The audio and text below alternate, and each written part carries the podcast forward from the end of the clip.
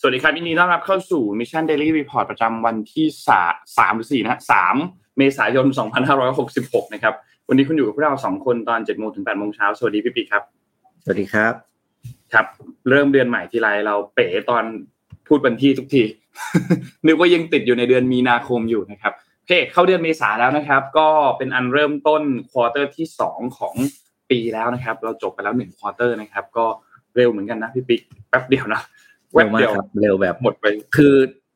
จะเร็วแบบว่าจะบอกว่าเร็วแบบไหนเร็วไม่เร็วขนาดที่ว่าแพนเนอร์ยังไม่ได้เขียนแล้วอ่ะนนผ่านไปควอเตอร์แล้วอ่ะครับพี่เดี๋ยวนะครับแพนเนอร์แล้วก่อนอืมอ่ะปัดตัวเลขอืมได้ครับพาไปดูอัปเดตตัวเลขกันหน่อยครับตัวเลขล่าสุดนะครับเซตบ้านเรานะครับอยู่ที่ หนึ่งพันหกร้อยเก้าจุดหนึ่งเจ็ด นะครับบวก ศูนย์จุดสองสามเปอร์เซ็นต์ นะครับถัดมาครับ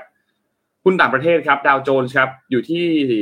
บวก หนึ่งจุดสองหกเปอร์เซ็นต์ นะครับ NASDAQ บวก หนึ่งจุดเจ็ดสี่เปอร์เซ็นต์ นะครับ เอ็น วาย เอส อี ครับบวก หนึ่งจุดหนึ่งห้าเปอร์เซ็นต์ นะครับ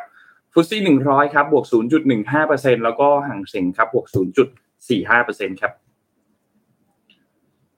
ราคาน้ำมันดิบครับ ดับเบิลยู ที ไอ ครับอยู่ที่ เจ็ดสิบห้าจุดหกเจ็ด นะครับบวกมา หนึ่งจุดเจ็ดห้าเปอร์เซ็นต์ นะครับแล้วก็ Brent อยู่ที่ เจ็ดสิบเก้าจุดแปดเก้า นะครับบวกขึ้นมา หนึ่งจุดหกสี่เปอร์เซ็นต์ นะครับราคาทองคำครับติดลบ ศูนย์จุดห้าหกเปอร์เซ็นต์ นะครับอยู่ที่ หนึ่งพันเก้าร้อยหกสิบเก้าจุดสองแปด นะครับและสุดท้ายครับคริปโตครับ Bitcoin ครับอยู่ที่ประมาณ สองหมื่นแปดพัน นะครับแล้วก็ Ethereum อยู่ที่ประมาณ หนึ่งพัน เกือบๆ หนึ่งพันแปดร้อย นะครับ Binance สามร้อยสิบสาม นะครับ Solana ครับอยู่ที่ประมาณ ยี่สิบจุดห้า ครับ Bitcoin อยู่ที่ หนึ่งจุดหก ครับนี่เป็นอัปเดตตัวเลขทั้งหมดในวันนี้ครับครับก็เดี๋ยวไปดู Morning Talk กันดีกว่า Morning Talk วันนี้เป็นเรื่องที่อ่ะบอกแล้วว่าก็เห็นข่าวอยู่ข่าวหนึ่งสองข่าวประมาณสองข่าวติดติดกันที่บ้านเรานะครับก็เลยเป็นเป็นหัวข้อข่าวหัวข้อข่าววันนี้ไม่ใช่หัวข้อ Morning Talk วันนี้ใช้ชื่อว่าคิดยังไงกับประโยคที่ว่าประเทศที่ขับเคลื่อนได้ด้วยการด่านะครับเราไม่บอกประเทศไหนนะครับแล้วก็เชื่อว่าเป็นเป็นสิ่งที่เกิดขึ้นในหลายๆที่แล้วกันนะครับก็คือความเปลี่ยนแปลงหรืออะไรดีๆจะเกิดขึ้นได้เนี่ยก็ต้องมีการต้องรอให้เกิดการบ่นการเรียกร้องการออกมาแสดงออกอะไรหลายๆเรื่องอ่ะนะมันถึงจะเกิดความเปลี่ยนแปลงแล้วก็พัฒนาไปในทางที่ดีขึ้นคิดยังไงครับกับคำนี้แล้วถ้าเกิดว่าคุณเองจะต้องลองลองจินตนาการดูแล้วกันนะครับว่าถ้าคุณเองจะต้องอยู่ในประเทศที่เนี่ยเป็นอย่างเงี้ยจะเกิดการเปลี่ยนแปลงอะไรทีประชาชนก็ต้องออกมาบ่นออกมาเรียกร้องออกมาอะไรต่างๆนะครับซึ่งจะเป็นยังไงอ่ะลองคิดกันเข้ามานะครับลองลองแสดงความเห็นเข้ามาเดี๋ยวจะเลี้ยวกลับมาคุยกับเรื่องนี้กันในตอนท้ายครับเพราะว่ามันเป็นเรื่องที่เหนื่อยเนาะถ้าเราจะต้องเห็นอะไรดีๆทีเราจะต้องออกมาเย่ๆๆอย่างเงี้ยรู้สึกว่าเป็นประชาชนประเทศนั้นมันเหนื่อยเหนื่อยนะจริงครับอ่ะไปดูข่าวแรกครับข่าวแรกวันนี้พาไปดูเรื่องเบาๆก่อนนะครับเป็นเรื่องที่อ๋อก่อนไปข่าวมีสแตทครับวันนี้มีสแตทมาแล้วครับฟังด้วยอ่ามาดูสแตทกันครับสแตทตัวแรกนะครับเป็นการสำรวจความคิดเห็นของผู้ใหญ่นะครับอุดาอดัลส์นะครับในสองประเทศคือฟินแลนด์กับสวีเดนว่าตั้งแต่เกิดสงครามยูเครนรัสเซียแล้วเนี่ยนะครับประชาชนของประเทศนั้นเห็นด้วยแค่ไหนที่จะให้ประเทศของตัวเองเนี่ยเข้าเป็นสมาชิกของ NATO นะครับโดยสัมภาษณ์ในสองช่วงก็คืออ่าที่ฟินแลนด์นะครับสัมภาษณ์ครั้งแรกเมื่อปีสองพันยี่สิบเอ็ดเดือนตุลาคม ยี่สิบสี่เปอร์เซ็นต์ เห็นด้วยผ่านไปหนึ่งปีครับขยับขึ้นเป็น แปดสิบห้าเปอร์เซ็นต์ นะครับขณะที่สวีเดนนะครับใน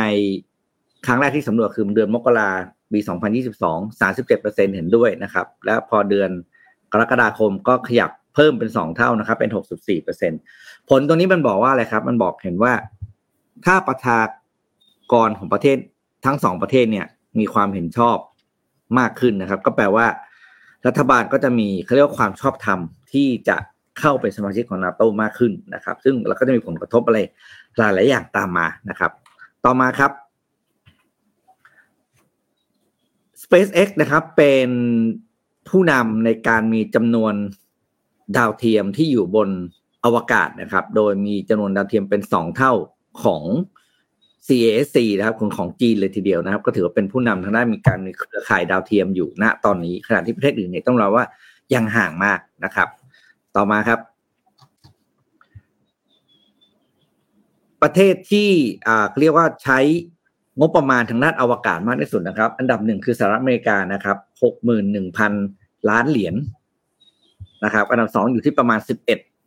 จุดเก้าสี่ พันล้านเหรียญเท่านั้นหรือประมาณหกเท่านะครับก็แปลว่าสหรัฐอเมริกาเนี่ยยังเป็นชาติที่ให้ความสำคัญกับการพัฒนาทดลองเกี่ยวกับเรื่องของอวกาศมากที่สุดนะครับข้อสามครับเอ้ยไม่ข้อสามต่อมาครับต่อมาก็คืออ่ะอันนี้น่าสนใจครับต้นทุนในการโฆษณาของแต่ละประเทศนะครับแล้วก็ผลตอบแทนได้จากการโฆษณาที่สหรัฐอเมริกาเนี่ยสูงสุดนะครับเป็นประเทศที่มีการใช้โฆษณาสูงสุดในโลกแล้วนะครับโดยมูลค่าสูงสุดถึงอ๋อหนึ่งร้อยไม่ใช่หนึ่งร้อย หนึ่งหมื่นหนึ่งพัน ล้านเหรียญสหรัฐนะครับก็ผลตอบแทนสูงสุดอยู่ที่ สิบเอ็ดจุดสองเปอร์เซ็นต์ นะครับต่อมาครับโฆษณาที่เราเห็นเนี่ยนะครับอ่ามีโดนบล็อกด้วย Google Google Ads นะครับอืมอ่าเรียกว่า Google โฆษณาของ Google Ads โดนบล็อกด้วยเหตุผลอะไรบ้างนะครับเหตุผลอันดับหนึ่งเลยก็คืออ่าเป็นโฆษณาที่ผิดกับ policy ต่างๆของของเว็บไซต์ที่ไม่โฆษณาไปโผล่นะครับต่อมาก็คือเป็นเรื่องของการใช้เครื่องหมายการค้าผิดประเภทนะครับถึงห้าร้อยหกสิบสองล้านครั้งนะครับแล้วก็อันดับสามคือการผิดข้อกำหนดข้อกฎหมายต่างๆของแต่ละประเทศคือผิดกฎหมายท้องถิ่นนะครับอีกสามร้อยสี่สิบสามล้านครั้งอันนี้สำคัญว่าเราเองเราจะต้องเข้าใจในการทำโฆษณานะครับและการยิงโฆษณาไปอย่างประเทศต่างๆเนี่ยเราต้องเข้าใจกฎระเบียบกติกาของประเทศนั้นด้วยไม่งั้นเราจะเสียเงินฟรีนะครับต่อมาครับต่อมาเป็นเรื่องตลาดมือสองนะครับอันนี้คือตลาดเสื้อผ้ามือสองนะเนี่ยดูนะครับว่าความนิยมของตลาดเสื้อผ้ามือสองเนี่ยเพิ่มขึ้นทุกปีในสหรัฐอเมริกานะครับแล้วก็สหราชอาณาจักรเนี่ยนะครับอัตราการเติบโตของตลาดเสื้อผ้ามือสองเนี่ยสูงมากนะครับแต่ที่สูงที่สุดเลยในรอบปีที่ผ่านมาก็คืออยู่ที่ฝรั่งเศส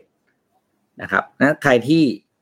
ยังไม่เคยเข้าไปศึกษาหาข้อมูลเกี่ยวกับตลาดเสื้อผ้ามือสองเป็นตลาดที่น่าสนใจมากนะครับอันหนึ่งนะครับลองเข้าไปดูนะครับหมดนะครับตลอดสแตทวันนี้ครับน่าสนใจครับพี่ปิ๊กนนพาไปเริ่มต้นกันที่ข่าวแรกกันก่อนครับจริงๆมีหลายเรื่องมากเลยที่ต้องมาอัปเดตกันให้กันเพราะว่าเมื่อวันศุกร์เราก็ไม่ได้อัปเดตข่าวกันใช่ไหมพี่ปิ๊กแล้วก็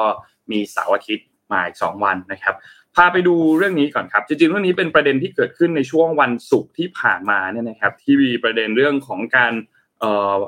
แฮกเกอร์ที่บอกว่าจะปล่อยข้อมูลเรียกค่าไถ่นะครับเป็นข้อมูลของคนไทยเนี่ยห้าสิบห้าล้านคนนะครับซึ่งอันนี้เป็นข่าวนึงที่ค่อนข้างน่าสนใจมากเพราะว่าข้อมูลต่างๆที่เขามีเนี่ยนะครับไม่ว่าจะเป็นพวกไฟล์ชื่อวันเกิดที่อยู่เบอร์โทรศัพท์แล้วก็อะไรต่างๆเนี่ยนะครับซึ่งซึ่งก็ถือว่าเป็นข้อมูลที่ค่อนข้างเพอร์ซันนอลพอสมควรถ้าถ้าจะขาดอีกอันนึงที่ถ้าเขามีแล้วน่ากลัวมากก็คือพวกข้อมูลเลขบัญชีธนาคารแต่ว่าในในการโพสต์ขาโพสต์ครั้งนี้ไม่ได้มีข้อมูลเลขบัญชีธนาคารด้วยนะครับมีเพียงชื่อวันเกิดที่อยู่เบอร์โทรศัพท์นะครับแต่ก็น่าเป็นห่วงว่าข้อมูลต่างๆเนี้ยมาจากไหนนะครับซึ่งเอ่อจากจากเว็บไซต์ตัวนี้เนี่ยก็บอกว่าต้องให้ให้เหมือนกับว่าเรียกค่าไถ่เพื่อง่ายต้องการเรียกค่าไถ่นั่นแหละนะครับแล้วก็ต้องการเงินภายในวันที่ห้าเมษายนภายในตอน สี่โมง นตามเวลาประเทศไทยไม่เช่นนั้นเนี่ยก็จะมีการเปิดเผยข้อมูลนะครับแล้วก็มีการแอบอ้างหรือใส่ชื่อคุณปิญญาหอมอเนกนะครับซึ่งอาจารย์ปิญญาเองก็ได้เข้าแจ้งความกับกองบังคับการเรียบร้อยแล้วนะครับในวันเดียวกันที่เกิดเหตุนั้นเลยนะครับทีนี้ผ่านมาวันที่สามสิบเอ็ดมีนาคมทางด้านของคุณชัยวุฒิธนาคมานุสรณ์นะครับที่เป็นรัฐมนตรีกระทรวงดิจิทัลเพื่อเศรษฐกิจและสังคมหรือว่า ดี อี เอส เนี่ยก็บอกพูดถึงประเด็นอันนี้บอกว่าไอ้ตัวบัญชีอันเนี้ยที่ชื่อว่านายเนียเนี่ยนะครับเอ่อได้โพสต์ขายข้อมูลที่อ้างว่าเป็นข้อมูลส่วนตัวของคนไทยห้าสิบห้าล้านคนบนเว็บไซต์เว็บไซต์นึง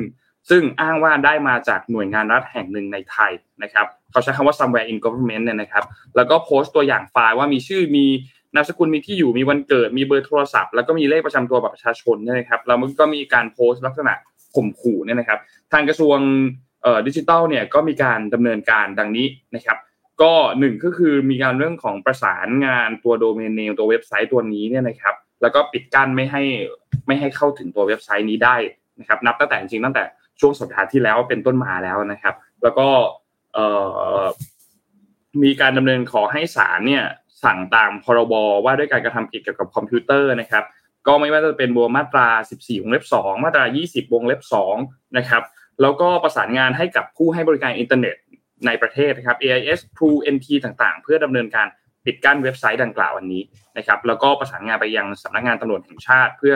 หาข้อเท็จจริงที่เกี่ยวข้องแล้วก็หาตัวผู้กระทำความผิดนะครับทีนี้คนก็กังวลว่าข้อมูลที่มันหลุดออกมาเนี่ยตอนนี้มันมันน่าเป็นห่วงไหมแล้วข้อมูลต่างๆเหล่านี้มันมันสามารถที่จะเอาไปทำอะไรได้บ้างนะครับทางด้านผู้ช่วยผู้ว่าการสายกำกับระบบสายชำระเงินและคุ้มครองผู้ใช้บริการทางการเงินนะครับที่มาจากทางด้านของธปท.นะครับก็มีการร่วมมือกับทางด้านของศูนย์ประสานงานด้านความมั่นคงปลอดภัยเทคโนโลยีสารสนเทศภาคการธนาคารนะครับก็มีการตรวจสอบแล้วแล้วก็พบว่าไอ้ข้อมูลต่างๆตอนนี้เอ่อคือพูดง่ายๆคือไม่สามารถที่จะนำไปใช้ทำธุรกรรมทางการเงินผ่านโมบายแบงกิ้งได้นะครับแล้วก็เน้นย้ำให้ทุกสถาบันทางการเงินทุกแห่งเนี่ยทำตามพรก.มาตรการป้องกันและปราบปรามอาชญากรรมทางเทคโนโลยีอย่างเคร่งครัดนะครับอันนี้เป็นอัปเดตที่เกิดขึ้นในช่วงสักวันวันที่สามสิบเอ็ดที่ผ่านมานะครับซึ่งล่าสุดเนี่ยทางด้านของแฮกเกอร์มีการอัปเดตเพิ่มเติมมาอีกนะครับบอกว่าจะยุติการปล่อยข้อมูลห้าสิบห้าล้านรายชื่อแล้วนะครับซึ่งดูเหมือนว่าคนที่เข้ามาขอซื้อข้อมูลเนี่ยจะต้องการเอาข้อมูลอันนั้นเนี่ยไปทำอะไรที่ร้ายแรงซึ่งไม่ไม่ตรงกับอุดมการณ์ของแฮกเกอร์ที่ทำนะครับซึ่งแฮกเกอร์เนี่ยก็มีการชี้แจงลงไปในเว็บไซต์เนี่ยนะครับบอกว่าเขาไม่ได้ซื้อข้อมูลนี้มาข้อมูลเนี้ยเป็นเป็นการแฮกมา หนึ่งร้อยเปอร์เซ็นต์ นะครับแล้วก็ไม่ได้ต้องการที่จะเอาข้อมูลนี้ไปทำ call center หรือว่าสแคมอะไรนะครับและยังไม่ได้มีขายไม่ได้มีการขายข้อมูลอันนี้ไปเลยแม้แต่ record เดียวนะครับแล้วก็เขาไม่ได้มาเพื่อเงินแต่เขามาเพื่ออุดมการณ์ซึ่งอันนี้ต้องรอติดตามกันดูต่อไปนายอาร์มเองนายอาร์มที่เป็นอินฟลูเอนเซอร์เกี่ยวกับเทคโนโลยีเป็นยูทูบเบอร์เนี่ยนะครับก็มีการเหมือนติดต่อเขาไปซึ่งเขาก็ทิ้งทิ้งที่อยู่เป็น Telegram ไว้อยู่แล้วนะครับก็มีการติดต่อเข้าไปแล้วก็มีการสอบถามนะครับบอกว่าเอ่อตอนนี้ที่แน่ๆคือหนึ่งข้อมูลยังไม่โดนขายไปแม้แต่หนึ่ง record แล้วก็ยังคุยกับสปอนเซอร์ไม่ลงตัวถูกมั้ยทางแฮกเกอร์ตอบว่าใช่นะครับแล้วก็บอกว่าเอ่อเราจะไม่อันนี้แฮกเกอร์พูดนะครับเราจะไม่ปล่อยถ้าไม่ถูกจับถือว่าคนละครึ่งทางเราสร้าง awareness ไม่ปล่อยข้อมูลแล้วก็เลยมีการถามต่อว่าอยากรู้ว่าข้อมูลเนี้ยหลุดมาจากไหนนะครับแฮกมาหรือเปล่าแฮกเกอร์ก็ตอบว่าใช่นะครับเป็นแฮกมา หนึ่งร้อยเปอร์เซ็นต์ นะครับนี่เป็นอัปเดตล่าสุดที่เพิ่งเมื่อคืนนี้เลยนะครับก็รอติดตามดูครับอย่างโลโก้ที่เห็นอันเนี้ยเป็นก้าวไกลเนี่ยนะครับก็มีความคล้ายๆกับของโลโก้ของพรรคก้าวไกลใช่ไหมครับอันนี้ต้องติดตามกันอีกทีนึงว่ามันมันมีความเกี่ยวข้องกันยังไงทำไมถึงใช้โลโก้อันนี้นะครับน้องคิดว่าต้องรอติดตามในช่วงสัปดาห์นี้แหละน่าจะเห็นความชัดเจนมากขึ้นไปอีกนะครับว่าจะมีเหตุการณ์อะไรเกิดขึ้นหรือเปล่านะครับก็ก็รอติดตามดูครับแต่ว่าแฮกเกอร์เหมือนจะมีการพูดถึงเหมือนกันว่าเขาจะแฉว่าข้อมูลนี้เนี่ยมันมันหลุดมาได้ยังไงนะครับหลุดมาจากไหนอาจจะมีการแฉเรื่องของที่มาที่ไปของข้อมูลแต่ไม่ได้แฉตัวข้อมูลนะครับก็ต้องต้องรอติดตามดูครับว่าว่าจะเป็นยังไงต่อครับพี่ปิ๊กก็อาจจะว่าอันนี้อาจยอมรับว่าไม่ได้ตามข่าวเรื่องนี้นะครับแต่พอฟังผมเนี่ยจะบอกว่าต่อให้คุณทำเพื่ออุดมการณ์ที่ถูกต้องอะไรก็ตามนะแต่การที่คุณไปแฮกข้อมูลน่ะคุณก็ไม่ถูกแล้วคือใช่ๆๆคือมันมีวิธีอื่นใช่ไหมเออคือคือคุณจะอุดมการณ์ในเราเราเอาเราก็ไม่ว่ากันเรื่องอุดมการณ์ใช่ไหมแต่ว่าการที่คุณไปแฮกคนข้อมูลแล้วบอกว่าเนี่ยอุดมการณ์เนี่ยเอออันเนี้ยมันมันไม่ใช่เอออันนี้มันไม่ได้ก็ถ้าคุณต่อให้คุณโดนจับเอ้ยต่อเมื่อคุณโดนจับต่อให้อุดมการณ์คุณดีแค่ไหนก็ตามคุณก็ผิดอืมถูกไหมเอออันนี้อันนี้ในมุมนึงก็เหมือนแบบคือโอเคถ้าคุณเป็นแบบแนวแนวแบบไวท์แฮกเกอร์เนาะพี่ปิ๊กคือรู้แล้วว่ามันมีช่องทางที่มันหลวมอยู่ของข้อมูลภาครัฐของข้อมูลอะไรต่างๆเนี่ยแล้วสามารถที่จะแจ้งให้หน่วยงานรับทราบว่าเฮ้ยระบบของคุณมันมีช่องโหว่อยู่นะมันมันสามารถที่จะเข้าไปเอาข้อมูลและได้ข้อมูลส่วนตัวข้อมูลที่เป็น privacy ของประชาชนจำนวนเยอะขนาดนี้ออกมาได้นะเพราะฉะนั้นคุณต้องปิดช่องโหว่อันนี้นะอันนี้ก็เป็นในในมุมไวท์แฮกเกอร์เป็นอีกแบบนึงนะครับแต่เอาล่ะด้วยด้วยเหตุการณ์ที่เกิดขึ้นตอนนี้เนี่ยเราก็ต้องติดตามกันต่อไปว่าจะไปลงท้ายสิ้นสุดกันแล้วที่แบบไหนนะครับพี่บิ๊กอืมแล้วรอดูไปครับรอดูไปแต่ว่าก็น่าน่าเป็นห่วงเพราะว่าข้อมูลมันเป็นเรื่องที่โอ้โหเซนซิทีฟเนาะแล้วก็เอาไปทำอะไรก็ได้เยอะแยะเต็มไปหมดนะครับอ่ะอันนี้ไปดูข้ามไปดูข่าวที่สหรัฐอเมริกากันบ้างนะครับเป็นเรื่องเกี่ยวกับ Metaverse นะครับเมื่อวานเสาร์ที่ผ่านมานะครับก็มีข่าวออกมาคือทางดิสนีย์นะครับก็ได้ประกาศยุบแผนกแล้วก็เลย์ออฟพ พนักงานนะครับห้าสิบคนที่ทำงานเกี่ยวกับ Metaverse ทั้งหมดออกเรียบร้อยแล้วนะครับโดยแผนก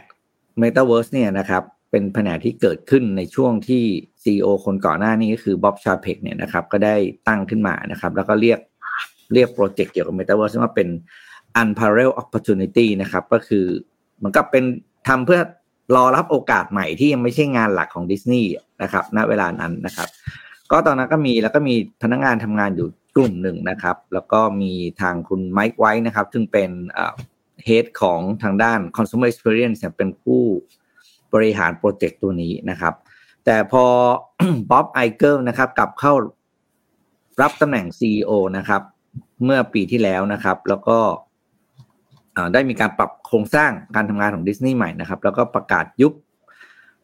โครงการทั้งหมดเกี่ยวกับ Metaverse นะครับแล้วก็ทำให้พนักงานประมาณห้าสิบคนเนี่ยนะครับก็ถูกเลิกจ้างนะครับโดยดิสนีย์เนี่ยจริงๆก็มีการเลิกจ้างมาเป็นระยะแล้วนะครับเราอย่างอย่างแต่ได้เห็นข่าวว่าดิสนีย์เนี่ยเคยเลิกจ้างไปแล้วชุดหนึ่งนะครับแต่ว่ามีการประกาศแผนการเลิกจ้างงานอย่างเป็นทางการมาแล้วเมื่อเดือนกุมภาพันธ์ที่ผ่านมานะครับว่าในปีนี้ดิสนีย์มีแผนงานที่จะเลิกจ้างพนักงานทั่วโลกประมาณ เจ็ดพัน ตำแหน่งนะครับแล้วก็หลังจากนั้นก็ยังไม่มีการเลิกจ้างไปอย่างเป็นทางการนะครับจนมาชุดแรกเนี่ยแหละครับก็คือชุดของเกี่ยวกับชุดที่ทำ Metaverse นะครับซึ่งก็เป็นเอ่อเค้าเรียกว่าหนึ่งสัญญาณนะครับที่อาจจะบอกก็ส่งถึงแวดวง Metaverse ว่ารายใหญ่เริ่มที่จะพิจารณาว่าจะไปต่อหรือเปล่านะครับเพราะฉะนั้นเนี่ยในบ้านเราเองเนี่ยก็ก็ยอมรับนะครับว่าก็มีหลายโปรเจกต์ที่เราได้ยินเนาะเป็นข่าว พี อาร์ เกี่ยวกับเรื่องของ Metaverse เอ่อโครงการนั้นโครงการนี้ซึ่งเอาเองเราเองเราไม่พี่เองพี่ก็ไม่ได้มีความรู้มากนะครับว่ามันจะไปทำงานยังไงจะมีโอกาสแค่ไหนแต่ว่าอันนี้แค่เห็นว่าเป็นสัญญาณเนาะว่าบริษัทที่ต้องยอมรับว่าดิสนีย์เนี่ยก็น่าจะมีตังค์เยอะนะนนเนาะเขาก็มีตังค์เยอะแยะก็จะทำอะไรก็ได้เนาะก็ยังก็ยังเขาเรียกว่าหยุดตรงนี้ไว้ก่อนนะครับเพราะฉะนั้นเนี่ยใครที่ทำเมตาเวิร์สในบ้านเราเองจะต้อง reconsider ในเรื่องของการทุ่มทุนสร้างนะครับแล้วก็ดูสัญญาณดีๆแล้วกันนะครับครับรอดูกันต่อครับนนนนก็อยากรู้เหมือนกันนะพี่ปิ๊กว่าตัวตัวเมตาเวิร์สตัวอะไรอย่างเงี้ยมันจะมันจะปังจริงๆไหมอะมันจะเป็นเป็นที่นิยมสุดๆจริงๆมั้ยในอีกสักห้าปีสิบปีเป็นเรื่องนึงที่ถ้าสมมุติว่าสกิปไปได้สิบปีอ่ะ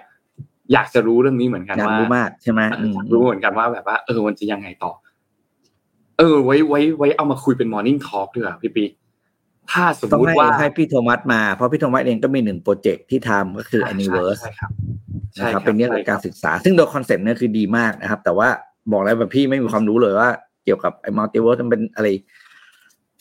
ยังไงทำงานยังไงมูลค่าตลาดเป็นยังไงเพราะว่าอย่างเราว่าสิ่งเดียวที่รู้เกี่ยวกับเรื่องของตระกูลเมตาเวิร์สทั้งหลายเนี่ยก็คือมันมีความเกี่ยวข้องกับคริปโตเคอเรนซีอยู่ระดับหนึ่งเกี่ยวกับ เอ็น เอฟ ที ระดับหนึ่งใช่ไหมครับซึ่งสองโลกนั้นเนี่ยเขานำหน้าไปก่อนแล้วคือนำหน้าคือตกตกความลดความนิยมไปก่อนแล้วอ่าใช่อ่าแต่ว่าพี่อาจจะรู้คืออาจจะเป็นแค่ส่วนหนึ่งจริงๆที่พี่บอกพี่หนูพี่ตอบอะไรไม่ค่อยได้มั้ยรอให้พี่โทมัสอธิบายดีกว่าอ่าโอเคครับเออรอติดตามดูครับว่าจะยังไงครับหนูว่าเออเดี๋ยวไว้ไว้เอาไว้เอามาคุยเป็น Morning Talk เรื่องนี้เลยพี่ปิ๊กคือลองให้ให้สกิปไปได้สิบปีแล้วคุณคิดว่าสิบปีผ่านไปแล้วจะมีอะไรเปลี่ยนแปลงบ้างจะมีอะไรที่ยังอยู่มีอะไรที่มาใหม่บ้างแล้วก็ลองมาชวนชวนคุยกันนนพาไปดูต่อที่เรื่องถัดไปครับไปที่เรื่องไหนดีต้องพาไปที่ที่จีนดีกว่าคือตอนนี้มีหลายคนมากที่จะมีการเข้าพบสีจิ้นผิงหรือไปพบกับเจ้าหน้าที่ที่เป็นระดับสูงของที่จีนเนี่ยนะครับซึ่งขอเริ่มต้นกันที่มาเลเซียก่อนมาเลเซียเนี่ยเมื่อวันที่สามสิบเอ็ด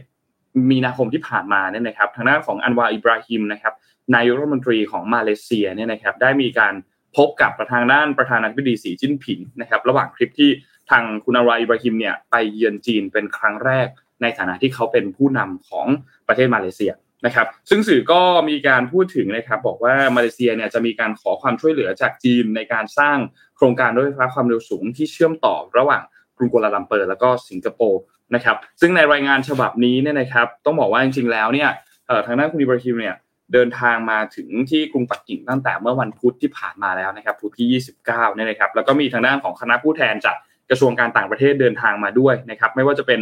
กระทรวงการต่างประเทศการค้าการคมนาคมเทคโนโลยีการเคหะการท่องเที่ยวนะครับซึ่งหลังจากที่มีการพูดคุยกันแล้วกับทางด้านของสีจิ้นผิงเนี่ยนะครับตามกำหนดก็มีการพบทางด้านของนายรัฐมนตรีหลี่เฉียงด้วยนะครับในวันที่หนึ่งเมษายนที่ผ่านมานะครับซึ่งก็คาดว่ามีการลงนามในการบันทึกความเข้าใจที่เกี่ยวข้องกับภาคการเกษตรแล้วก็การค้ารวมๆกันแล้วเนี่ยมากถึงสิบหกฉบับนะครับซึ่งการเดินทางมาเยือนจีนในครั้งนี้เนี่ยน่าสนใจครับเพราะว่าเอ่อไม่ว่าจะเป็นการให้ความช่วยเหลือขอความช่วยเหลือเกี่ยวกับเรื่องของเอ่อส่วนต่อของโครงการตัวเส้นทางรถไฟเชื่อมทางด้านสิงคโปร์คุณหมิงเนี่ยนะครับ เอส เค อาร์ แอล เนี่ยนะครับหรือว่าที่รู้จักกันในเส้นทางรถไฟแพนเอเชียนะครับซึ่งระยะทางเนี่ยรวมกัน หกพันหกร้อยสิบเจ็ดจุดห้ากิโลเมตรนะครับซึ่งก็มีการตัดผ่านหลายประเทศไม่ว่าจะเป็นไทยกัมพูชาสปปลาวนะครับแล้วก็เป็นส่วนหนึ่งของโครงการตัว Belt and Road Initiative ของของจีนด้วยนะครับซึ่งน่าสนใจครับเพราะว่า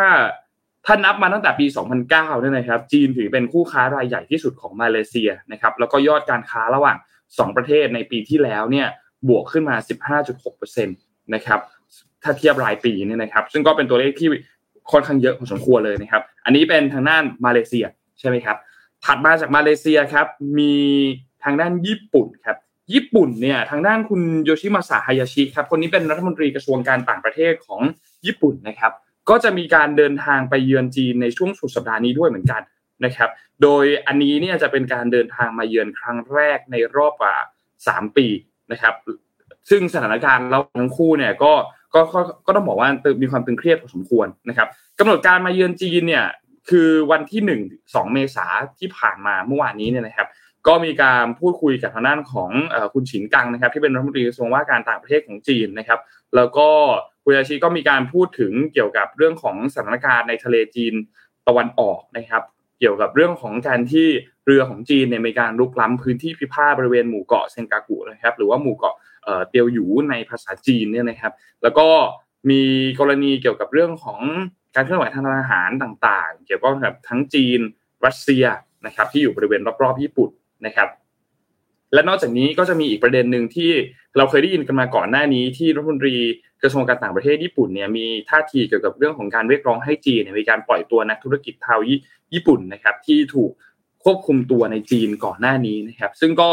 เป็นข้อหาเกี่ยวกับเรื่องของการละเมิดกฎหมายในประเทศแต่ว่ายังไม่ระบุรายละเอียดต่างๆที่ชัดเจนหรือว่าเคลียร์มากนักเนี่ยนะครับก็มีการเรียกร้องประเด็นอันนี้กันเหมือนกันนะครับซึ่งต้องบอกว่าถ้าจริงๆเนี่ยญี่ปุ่นกับจีนเนี่ยความสัมพันธ์ในทางเศรษฐกิจและการค้าเนี่ยเอ่อค่อนข้างที่จะใกล้ชิดกันนะครับแต่ว่า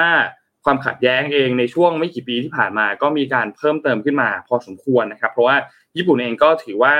เอ่อต้องบอกว่าอิทธิพลที่เพิ่มขึ้นของจีนในภูมิภาคอันนี้เนี่ยก็เป็นภัยกับความมั่นคงของชาติแล้วก็เป็นภัยกับความมั่นคงของเศรษฐกิจญี่ปุ่นเช่นเดียวกันนะครับเพราะฉะนั้นอันนี้เป็นประเด็นอันหนึ่งที่ที่น่าติดตามมากๆนะครับนอกจากญี่ปุ่นและมาเลเซียแล้วก็ยังมีอีกอันนึงครับก็คือ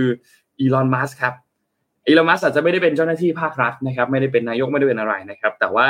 ก็มีแหล่งข่าวที่รายงานมาจากรอยเตอร์เช่นเดียวกันนะครับบอกว่าอีลอนมัสก์เนี่ยจะมีการเดินทางไปเยือนจีนอย่างเร็วที่สุดก็คือเกิดขึ้นในเดือนนี้และที่สำคัญคือจะมีการเข้าพบกับนายกรัฐมนตรีหลี่เฉียงด้วยนะครับซึ่งแหล่งข่าวตอนนี้ยังไม่ได้ระบุแน่ชัดนะครับว่าระยะเวลาที่อีลอนมัสก์จะเดินทางไปเยือนจีนจะยาวเท่าไหร่และจะเป็นช่วงวันที่เท่าไหร่นะครับทางด้านรอยเตอร์เองเขาก็มีการติดต่อไปที่ Tesla ติดต่อไปที่สำนักงานข้อมูลสภาแห่งรัฐของจีนนะครับแต่ว่าก็ยังไม่ได้มีการตอบกลับใดๆนะครับคือต้องบอกว่าจีนเนี่ยนะครับถ้านับ Tesla เนี่ยว่า Tesla มีตลาดที่ประเทศไหนใหญ่ที่สุดใหญ่ที่สุดก็คือที่สหรัฐใช่มั้ยครับอันดับสองรองลงมาเนี่ยคือที่จีนนะครับเพราะฉะนั้นโรงงานอะไรต่างๆที่ตั้งอยู่ในจีนอย่างที่ตั้งอยู่ในเซี่ยงไฮ้ก็เป็นศูนย์การผลิตที่ใหญ่ที่สุดด้วยนะครับเพราะฉะนั้นการเคลื่อนไหวอันนี้ที่เกิดขึ้นเนี่ยคือจีนเนี่ยเวลาที่เขาพยายามที่จะดึงดูดนักลงทุนดึงดูดคนเข้ามาลงเงินดึงดูดนักธุรกิจเข้ามาเนี่ยนะครับเพื่อที่จะช่วยหนุนให้เศรษฐกิจเนี่ยฟื้นตัวมากขึ้นเนี่ยเขาก็มีพวก incentive มีอะไรต่างๆที่ให้พอสมควรให้การสนับสนุนกันพอสมควรนะครับเพราะฉะนั้นแผนการเดินทางไปเยือนในครั้งนี้ก็เลยเป็นแผนอันนึงที่น่าสนใจครับเพราะว่าถือว่าหนึ่งเลยคือจะเป็นแผนการเยือนจีนครั้งแรกนับตั้งแต่โควิดมีการระบาดรวมถึงจะเป็นครั้งแรกนับตั้งแต่ สีจิ้นผิงรับตำแหน่งประธานาธิบดีต่อเป็นสมัยที่สามด้วยนะครับเพราะฉะนั้นก็น่าจับตามองครับว่าการที่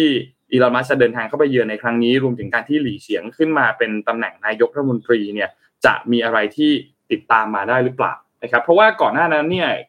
ผลงานที่ Tesla ไปตั้ง Mega Factory ที่จีนสำเร็จตอนปีสองพันสิบเก้าเนี่ยก็เป็นหนึ่งในผลงานของหลี่เฉียงในสมัยที่เขาดำรงตำแหน่งเป็นเลขาธิการพรรคคอมมิวนิสต์จีนประจำนครเซี่ยงไฮ้ด้วยเช่นเดียวกันนะครับโรงงานนี้ตั้งอยู่ที่เซี่ยงไฮ้นะครับเพราะฉะนั้น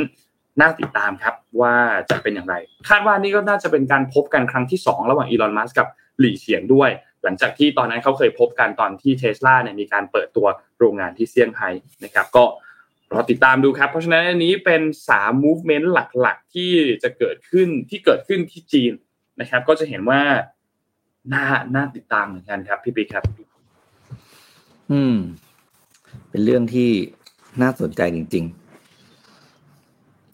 แล้วมันเป็นเรื่องใหญ่ด้วยเนาะเรื่องใหญ่ครับเรื่องใหญ่ครับอืมอ่ะเมื่อกี้มีคนพูดถึงงานฟอรัมอ่านะครับวันนี้เป็นวันแรกนะครับที่งาน Mission To The Moon Forum นะครับจะเปิดขายบัตรนะครับเพราะฉะนั้นเนี่ยใครที่สนใจจะไปเจอกันที่งานนะครับก็ต้องไวนะครับต้องไวนะครับวันนี้ สิบโมงตรงนะครับเราเปิดขายบัตร Mission To The Moon Forum สองพันยี่สิบสามพัฒนาทักษะชีวิตและการทำงานในวันนี้ให้ดีกว่าเดิมนะครับซึ่งเป็นอีเวนต์ on ground ครั้งแรกของ Mission To The Moon นะครับที่จะพาทุกคนไปเจอกับแรงบันดาลใจไปเรียนรู้ทักษะแห่งการทำงานและการใช้ชีวิตนะครับงานนี้จัดในวันเสาร์ที่ยี่สิบเจ็ดพฤษภาคมปีสองพันยี่สิบสามที่สามย่านมิตรทาวน์หอชั้นห้าศูนย์การค้าสามย่านมิตรทาวน์นะครับงานนี้มีสปีกเกอร์เยอะแยะเต็มไปหมดนะครับมีอ่าเก้าเซสชั่นสี่เวิร์คช็อปนะครับที่คัดสรรมาแล้วให้กับบรรดาคนทำงานโดยเฉพาะนะครับวันนี้มีโปรโมชั่นด้วยนะครับเนื่องจากการขายบัตรเป็นการขายวันแรกนะครับใครที่ซื้อบัตรเข้างานแบบ Early Bird คู่กับหนังสือใหม่เล่มล่าสุดของบอสนะครับราคา สองพันห้าร้อย บาทเท่านั้นจากราคาเต็ม สองพันเก้าร้อยยี่สิบ บาทนะครับเปิดขายวันนี้ สิบโมงตรงนะครับทางเอส ซี บี Event นะครับโปรโมชั่นนี้นะครับขายแค่วันที่สามถึงยี่สิบสี่เมษายนเท่านั้นนะครับน่าสนใจนะครับอย่าลืมนะครับอย่าลืมอย่าลืมไปดูอ๋อหนังสือเล่มใหม่ของบอสนะครับชื่อเมื่อโลกเสียงดังเกินไปนะครับลองเข้าไปหากันได้นะครับถ้าเป็น Early Bird วันนี้ก็เป็นชุดพิเศษนะครับ สองพันห้าร้อย บาทนะครับใช่ไหมพี่พูดราคาถูกใช่ไหมอ่านะครับ Early Bird บวก Limited Book นะครับเมื่อโลกเสียงดังเกินไปในราคา สองพันห้าร้อย บาทไปเจอกันได้นะครับวันเสาร์ที่ยี่สิบเก้าพฤษภาเอ้ยยี่สิบเจ็ดพฤษภาคมสองพันยี่สิบสามกับ Mission To The Moon Forumครั้งแรกของ Mission To The Moon นะครับอ่าอย่าลืมนะครับสิบ สิบโมงใช่ไหมครับพี่ปิ๊กสิบโมงครับสิบโมงเข้าไปที่เอส ซี บี Event นะครับแล้วก็ไปจับจองบัตรของท่านกันได้นะครับครับสปีกเกอร์ก็ตามนี้เลยนะครับอ่ามีพี่โจชนาพี่ตุ้มหนุ่มเมืองจันทร์นะครับแล้วก็อ่าพี่เล้งนะครับพี่เล้งศิริวัฒน์นะครับมีคุณเอนิ้วกลมนะครับแล้วก็อีกมากมายหลายท่านนะครับอันนี้รับรองว่าจัดเต็มแน่นอนกับเนื้อหาต่างๆเพื่อคนทำงานโดยเฉพาะครับครับมากมายมากมายครับรอติดตามกันเลยครับอืม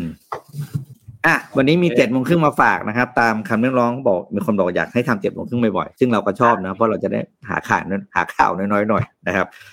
เจ็ดโมงครึ่งวันนี้เนี่ยพี่เอาหัวข้อจากที่พี่เคยเขียนไว้ในในเพจตัวเองนะครับมาเล่าให้ฟังนะครับมันเกิดจากคำถามที่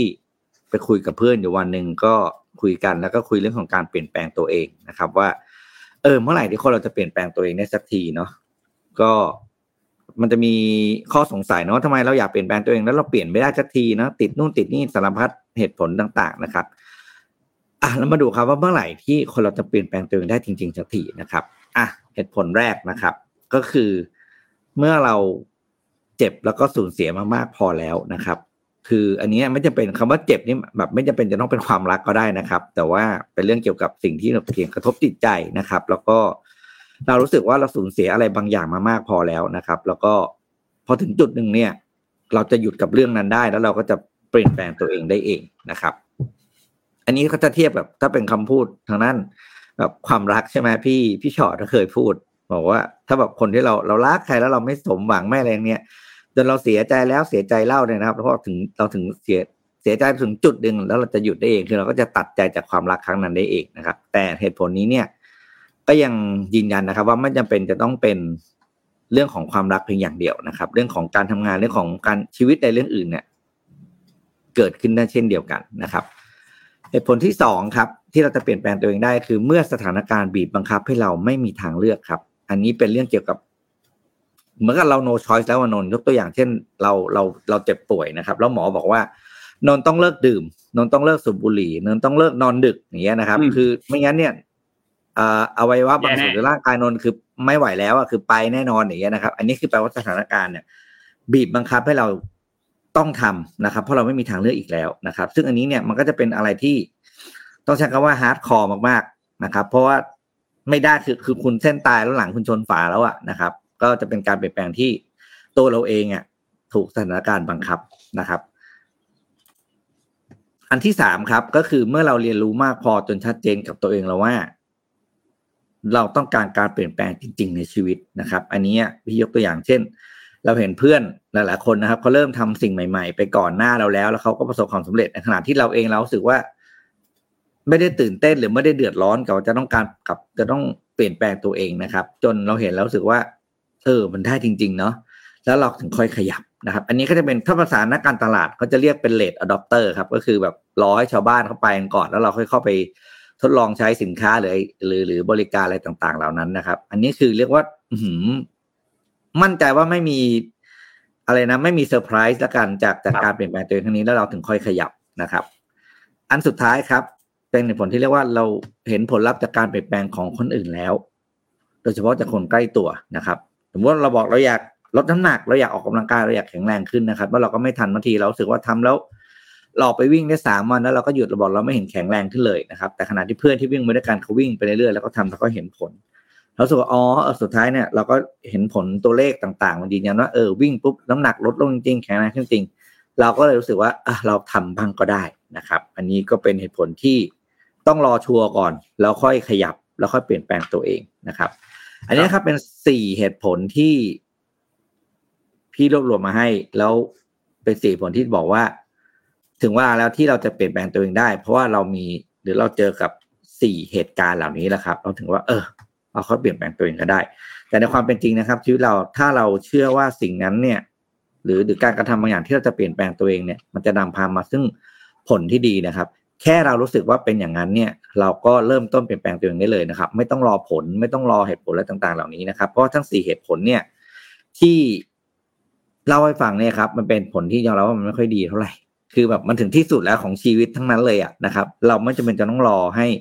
ชีวิตมาถึงจุดที่เราไม่มีทางเลือกเราเจออะไรมาจนสุดๆแล้วหรือว่าเราแบบไม่มีโอกาสอย่างอื่นให้เลือกอีกแล้วนะครับถึงจะค่อยเปลี่ยนแปลงตัวเองถ้าอยากเปลี่ยนแปลงตัวเองนะครับเริ่มต้นได้เลยตั้งแต่วันนี้นะครับแล้วผลของการเปลี่ยนแปลงทีละนิดทีละนิดในแต่ละวันเนี่ยครับมันจะพาไปสู่การเปลี่ยนแปลงที่ยิ่งใหญ่สำหรับชีวิตเราเองครับนี่ก็เป็นเจ็ดโมงครึ่งของวันนี้ที่เอามาฝากกันครับอ่า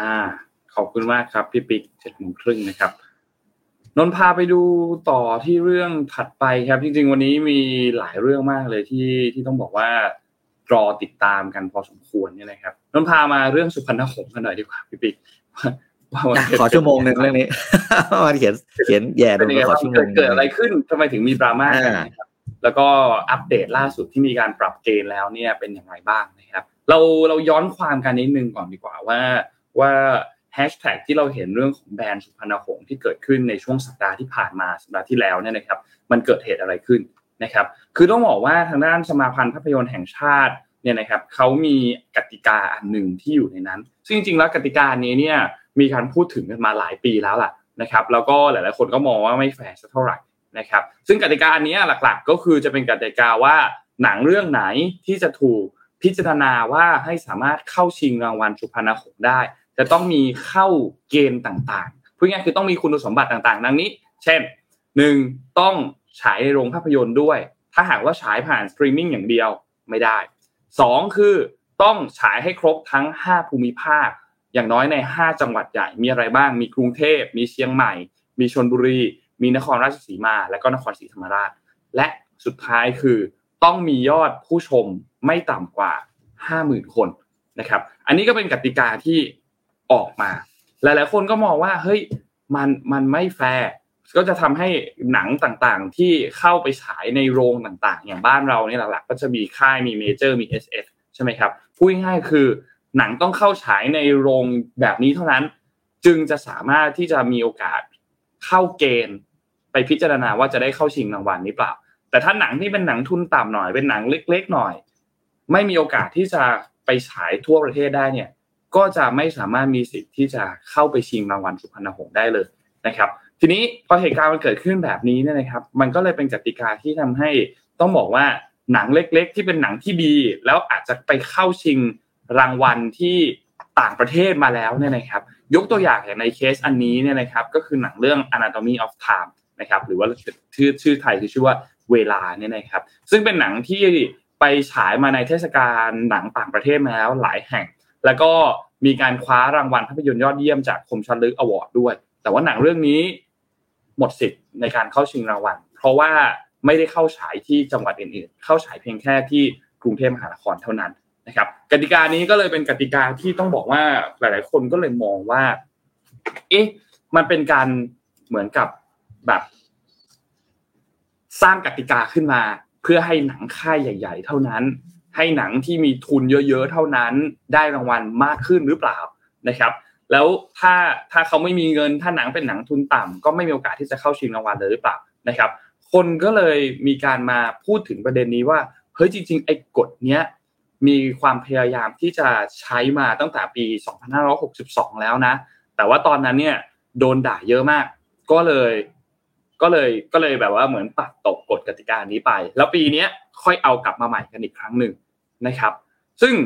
ทางด้านคุณอดิศักดิ์เนี่ยนะครับที่เป็นรองประธานสมาพันธ์ภาพยนตร์แห่งชาติก็มีการประกาศลาออกจากตำแหน่งเพราะว่าไม่เห็นด้วยกับกติกาในครั้งนี้นะครับและหลังจากนั้นก็มีมากมายเลยครับไม่ว่าจะเป็นนักแสดงไม่ว่าจะเป็นผู้กำกับนะครับทั้งหนังที่เป็นหนังฟอร์มใหญ่หนังเอ่อหนังเล็กๆก็มีการประกาศแสดงจุดยืนมีการประกาศถอนตัวจากการที่หนังของเขาเองเนี่ยได้รับการเสนอชื่อเข้าชิงสุพรรณหงส์นะครับไม่ว่าจะเป็นคุณเต๋อนวพลนะครับที่เขียนบทแล้วก็กำกับหนังเรื่อง Fast and Furious นะครับมีคุณคงเดชนะครับที่เป็นกำกับหนังเรื่อง Faces นะครับมีคุณบาสณัฐวุฒิที่กำกับหนังเรื่อง One for the Road นะครับแล้วก็มีหนังอีกหลายเรื่องเลยครับที่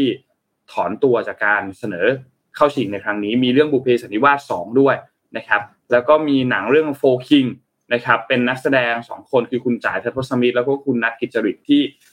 ถอนตัวออกมาเช่นเดียวกันแล้วก็ยินดีคืนรางวัลด้วยเพราะเขาได้รางวัลปีที่แล้วนะครับถ้าหากว่ายังไม่มีการเปลี่ยนกติกานะครับคนก็ติดแฮชแท็กกันไปพอสมควรเลยครับที่ที่เป็นประเด็นเกี่ยวกับเรื่องนี้เนี่ยนะครับแล้วก็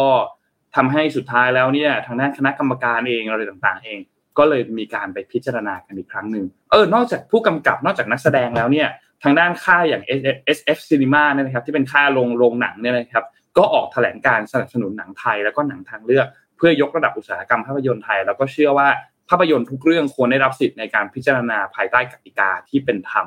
นะครับทีนี้อัปเดตล่าสุดมาตอนนี้เนี่ยนะครับก็มีแถลงการอันนึงมีแถลงการจากสมาพันธ์สมาคมภาพยนตร์แห่งชาติเนี่ยออกมานะครับเกี่ยวกับประเด็นในครั้งนี้นะครับบอกว่าตามที่มีกระแสก่อต่อการนี้เอ่อประเด็นของเกณฑ์การพิจารณาภาพยนตร์ไทยในการพิจารณาว่าเกณฑ์ไหนจะสามารถที่จะเข้าไปเอ่อสู่ช่วงในการพิจารณารางวัลสุพรรณหงส์ได้นะครับซึ่งอันนี้เป็นครั้งที่สามสิบเอ็ดนะครับก็มีการคณะกรรมการมีการประชุมหารือกันแล้วก็มีมติเกี่ยวกับหลักเกณฑ์การพิจารณาภาพยนตร์ไทยที่ส่งเข้าประกวดในการเข้าชิงรางวัลในครั้งนี้ให้มีความครอบคลุมมากขึ้นนะครับกติกาเป็นดังนี้ครับภาพยนตร์ไทยที่มีความยาวไม่น้อยกว่าหกสิบนาทีเข้าฉายตั้งแต่วันที่หนึ่งมกราคมปีสองพันห้าร้อยหกสิบห้าจนถึงสามสิบเอ็ดธันวาคมปีสองพันห้าร้อยหกสิบห้าก็คือระยะเวลาหนึ่งปีนะครับโดยเป็นการฉายในโรงภาพยนตร์หรือเป็นสถานที่อื่นใดที่มีการจัดฉายภาพยนตร์ในเชิงพาณิชย์ในประเทศไทยและมีระยะเวลาฉายไม่น้อยกว่าเจ็ดวันนะครับก็มีการเปลี่ยนเกณฑ์อันนี้ไปนะครับแล้วก็ทางสมาพันธ์สมาคมภาพยนตร์แห่งชาติขออภัยต่อเหตุการณ์ที่เกิดขึ้นและขอขอบคุณทุกท่านที่สนับสนุนภาพยนตร์ไทยมาโดยตลอดและก็สมาพันธ์ยินดีรับฟังความคิดเห็นเพื่อร่วมพัฒนาอุตสาหกรรมภาพยนตร์ไทยให้ดียิ่งขึ้นต่อไปก็เป็นอันว่าเปลี่ยนกฎเกณฑ์นะครับตามตามตามที่มีกระแสวิพากษ์วิจารณ์กันพอสมควรเนี่ยนะครับแล้วก็ ก็ทำให้สุดท้ายแล้วโอเคอันนี้ต้องรอติดตามดูว่าการเปลี่ยนกฎเกณฑ์ในครั้งนี้จะสามารถทำให้ประชาชนเห็นด้วยไหมว่ากฎกติกานี้มันยุติธรรมมากขึ้นถ้าถ้าจากที่เราอ่านเนี่ยเราก็รู้สึกว่าถ้าเทียบกับอันแรกนะครับพี่ปิ๊กก็ก็ดีขึ้นเยอะก็ดีขึ้นเยอะถ้าเทียบกับอันแรกเนี่ยแตกต่างกันค่อนข้างเยอะนะครับก็ก็รอติดตามดูครับเพราะว่าไม่งั้นรางวัลเหล่านี้เนี่ยมันก็จะเหมือนไม่มีความหมายเนาะพี่ปิ๊กเนาะมันก็จะแบบไม่หมดความขลังของมันไปนะครับคนที่ได้รางวัลนี้ก็จะไม่ได้รู้สึกว่าเออเป็นรางวัลที่น่าภูมิใจเพราะว่ากฎกติกาก็ไม่ไม่ดูจะไม่ยุติธรรมสักเท่าไหร่นะครับก็เป็นอันเปลี่ยนแปลงไปครับสำหรับตัวกฎกติกาในครั้งนี้ครับพี่ปิ๊กพี่ปิ๊กคิดว่าไงครับพี่จริงๆเรื่องนี้อ่ะอย่างเราเราไม่ใช่ประเทศแรกที่ทำนะครับกฎนี้อันนี้แบบคุยกันด้วยแฟกต์เลยนะกฎกติกาเกี่ยวกับเรื่องของภาพยนตร์ที่จะได้รับการเสนอชื่อเข้าชิงรางวัลเนี่ยแล้วจะต้องฉายในโรงภาพยนตร์ตึ้งๆๆกี่วันอะไรอย่างนี้ต่างๆเนี่ยนะครับไม่ไม่ใช่เป็นเรื่องใหม่เราไม่ได้เป็นชาติแรกในโลกนะครับแล้วก็มีมาหลายปีแล้วแล้วก็หลายๆประเทศก็ก็จะเจอปัญหาแบบเดียวกันนี่แหละครับก็คือแรกๆก็จะโดนอ่ามีความพยายามที่จะใส่กฎนี้เข้ามาจุดประสงค์ก็คือเขาต้องการจะปกป้องปกป้องโรงหนังคือมันเป็นอย่างนี้ครับถ้าเราเอาให้คำว่าเรานี่คือวงการภาพยนตร์นะให้หนังที่ให้ภาพยนตร์ที่ฉายทางสตรีมมิ่งเข้ามาเสนออะไรอย่างนี้ได้เนี่ยนะแล้วก็หนังดีๆเนี่ยเยอะมากจะไปอยู่ในสตรีมมิ่งอย่างเดียวอันนี้มันเป็นไก่กับไข่นะครับเรื่องต้องเล่าเล่าให้ต้องเล่าภาพใหญ่คือมันเป็นไก่กับไข่อย่างเดียวคือพอหนังหนังดีหนังที่ฉายในสตรีมมิ่งเนี่ยจะต้องจะเสียส่วนแบ่งให้กับผู้ฉายก็คือช่องทางเนี่ยน้อยกว่าการฉายในโรงภาพยนตร์ครับเพราะฉะนั้นเนี่ยหนังดีๆที่ทุนน้อยก็จะไปอยู่ในสตรีมมิ่งทั้งหมดพอหนังที่ไปอยู่ในสตรีมมิ่งทั้งหมดคนก็ไปดูหนังในสตรีมมิ่งคนก็ไม่เข้าโรงภาพยนตร์โรงภาพยนตร์ก็จะเจ๊งพอโรงภาพยนตร์เจ๊งเนี่ยมันก็กระทบอุตสาหกรรมภาพยนตร์ใช่ไหมคือโรงภาพยนตร์มันเป็นช่องทางที่อยู่คู่กับวงการนี้มานาน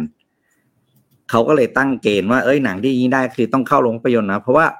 โรงภาพยนตร์ณวันย้อนกลับไปหลายๆปีก่อนโรงภาพยนตร์เป็นอินดิเคเตอร์ยอดขายบัตรยอดขายตั๋วเข้าชมเนี่ยเป็นอินดิเคเตอร์ที่ดีในการวัดผลว่าหนังเรื่องนั้นน่ะได้รับความนิยมหรือเปล่า